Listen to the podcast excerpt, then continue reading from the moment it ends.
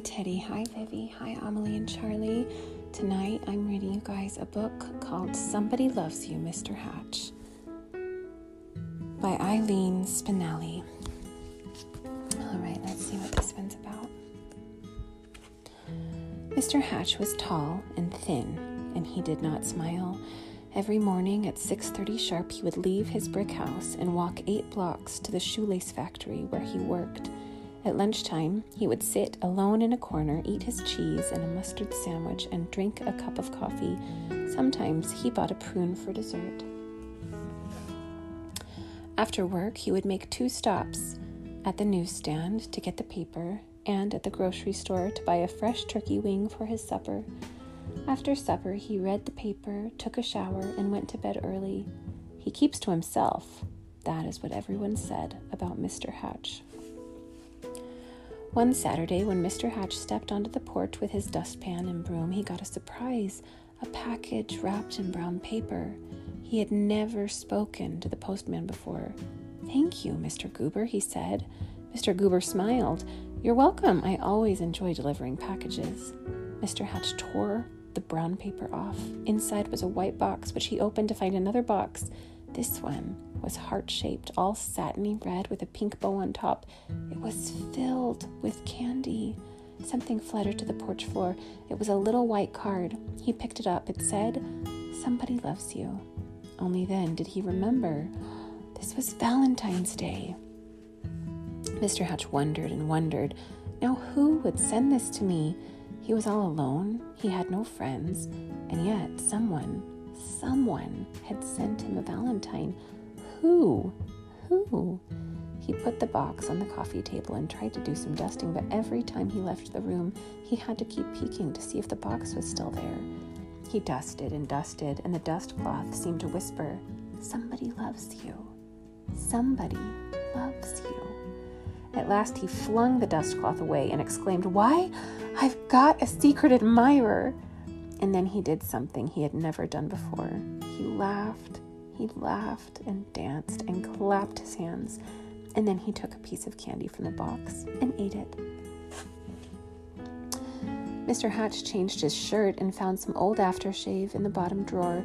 He splashed it on his face. He picked out a yellow tie with blue polka dots and put it on. And then he went for a walk. Maybe, he thought, I will meet the person who sent me the candy. Of course, no one had ever seen Mr. Hatch wearing a tie, or smelling of aftershave, or smiling, so he got a lot of attention. Mrs. Weed tripped over her dog, Mr. Dundywood nearly fell off of his ladder, and little Tina Finn spilled all the toys out of her wagon. Mr. Hatch waved hello to them all. On Monday, it was back to work. At lunchtime, Mr. Hatch sat in the middle of the cafeteria. He spoke to everyone and passed out chocolates from his heart box. On his way home, as usual, he stopped at the newsstand. Mr. Smith handed him the usual newspaper. I think I'll have a pack of mints, said Mr. Hatch, not as usual. Mr. Smith was shocked. Was that you speaking, Mr. Hatch? Indeed it was, said Mr. Hatch. I said I would also like a pack of mints, and if you don't mind me saying so, Mr. Smith, you don't look very well today. Mr. Smith recovered from his shock to reply, you're right. I, I don't feel very well. I have a cold. I was supposed to go to the doctor's this afternoon, but the stand has been so busy I haven't had the time. Mr. Hatch smiled. Why, I'd be happy to watch the stand for you while you go. Mr. Smith could hardly believe his ears. You would? Certainly. Just show me what to do. And so Mr. Hatch ran the newsstand for an hour. He wondered if any of the women who stopped by, who stopped to buy a paper or a magazine or a candy bar, had sent him the mysterious valentine. When Mr. Smith returned, Mr. Hatch made his usual stop at the grocery store. I'm a little tired of turkey wings, he told Mr. Todd. I think I'll have a nice fresh slice of ham. Mr. Todd weighed the meat and wrapped it. You look worried, said Mr. Hatch. I am, said Mr. Todd. My little girl is late. She hasn't come home from school yet, and I can't leave the store to look for her until my wife arrives. Oh, goodness, why didn't you say so? said Mr. Hatch. I will go and look for her. And so he walked to school and found little Melanie Todd by the swings and brought her home. Oh, thank you, thank you, said the grocer. Oh, any time, said Mr. Hatch. After supper, Mr. Hatch did not bother to read the paper. He instead decided to bake brownies. He decided it would be an, it would be nice to have brownies to share the next day with people at the shoelace factory. As he baked, the warm chocolate smell of brownies floated through the neighborhood. Children gathered round Mr. Hatch's house, sniffing the air. Well, I suppose the factory can wait, said Mr. Hatch as he looked out the window, and he brought out two platefuls. Now, what are brownies without lemonade? he said, and he stirred up a nice cold pitcher. When the parents came to gather their children, they had some brownies too. It turned out to be a picnic in Mr. Hatch's backyard. He dusted off an old harmonica and played songs he remembered from his boyhood.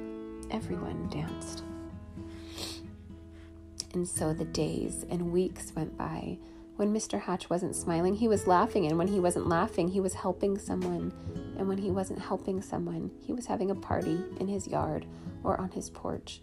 He seemed to have forgotten about finding the person who sent him the valentine. Then, one afternoon, Mr. Goober, the postman, came to his door. His face was very serious. Oh, come in, Mr. Goober, said Mr. Hatch. You look upset. I am upset, he said. I made a mistake some time ago. My supervisor is very angry with me. Do you. Do you. Yes, Mr. Goober, what is it? Do you recall the package I delivered to you on Valentine's Day, I think it was? Yes, I believe so, replied Mr. Hatch, beginning to feel a little uneasy. I don't suppose you still have it, said Mr. Goober sadly. As a matter of fact, said Mr. Hatch, I still have the box. The candy is gone, though. Why do you ask? The postman took a deep breath. I'm afraid I delivered it to the wrong address. It was supposed to go to another house. Mr. Hatch recalled tearing off the brown paper. It never occurred to him to look at the address. He fetched the heart shaped box and the pink bow and gave them to the postman. I do hope your supervisor won't be too angry with you now. The postman was heading down the sidewalk when Mr. Hatch called from his porch, Mr. Goober, I forgot something. He gave the postman the little white card that said, Somebody loves you. Alone in his living room, Mr. Hatch sighed. Nobody loved me after all. Then he read the paper, took his shower, and went to bed early. The next morning at 6:30 sharp, Mr. Hatch left his brick house and walked 8 blocks to the shoelace factory. At lunchtime, he sat in the corner by himself, ate his cheese and mustard sandwich, and drank a cup of coffee. After work, he stopped at the newsstand for his paper, but he did not speak to Mr. Smith. And when he ordered his turkey wing from Mr. Todd, he did not smile nor did he pat little Melanie Todd on the head or bake brownies or have picnics or parties or play his old harmonica anymore. Everyone whispered, What is wrong with Mr. Hatch? Mr. Goober, the postman, told them. We love Mr. Hatch, insisted Mr. and Mrs. Dunwoody. He gave us flowers for our garden. He helped us to mend our back fence. Mrs. Weed nodded. I love him too. He saved his bones for my dog Ruffy. Ruffy barked. She loved Mr. Hatch too. Mr. Smith told everyone how Mr. Hatch had watched his newsstand so he could visit the doctor, and Mr. Todd told everyone how Mr. Hatch had found his little girl. All the children in the neighborhood remembered Mr. Hatch's wonderful brownies and lemonade, and most of all his laughter. Poor Mr. Hatch, they said. What can we do? Then Mr. Goober announced, I have an idea. On Saturday morning, Mr. Hatch woke to a bright and sunny day. He put on his old overalls and went out to the porch with his dustpan and broom. he couldn't believe his eyes. All over the porch were red and white hearts and pink bows. There were boxes of candy on the chairs and yellow streamers flowing from the ceiling, and sticking up from out of his mailbox was a shining silver harmonica. The front yard was filled with people, happy, smiling people.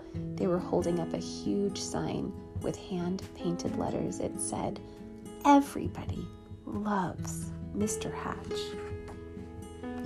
Mr. Hatch dabbed a tear with his handkerchief. I do believe he sniffed, Somebody loves me after all. And then he smiled. And then he laughed. And then he hurried down to be with his friends. The end. I love this story. I think this is a really important story because okay, what happened, Mr. Hatch? He got a package in the mail and it was chocolates. Oh, so exciting. And um, and a note that said somebody loves you and he usually spent a lot of time by himself but getting this package made him really excited, and he kind of came out of his bubble a little bit. And he started getting to know people and helping people and being friendly with people because he was wondering who sent me this package. It kind of made him excited to figure it out. And then he started making friends and he started having picnics and he started helping people and doing all these wonderful things. But later he found out the package was a mistake. It wasn't meant for him. And that made him feel like nobody loved him. But people did love him. And we shouldn't need gifts or chocolates or packages to be sent to us to know that we are loved.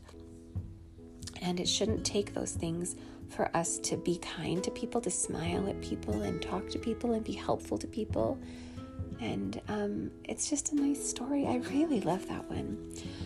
Somebody loves you, Mr. Hatch. I love you guys so much. You can always go to sleep knowing that somebody loves you. And I hope you're having a wonderful, wonderful rest.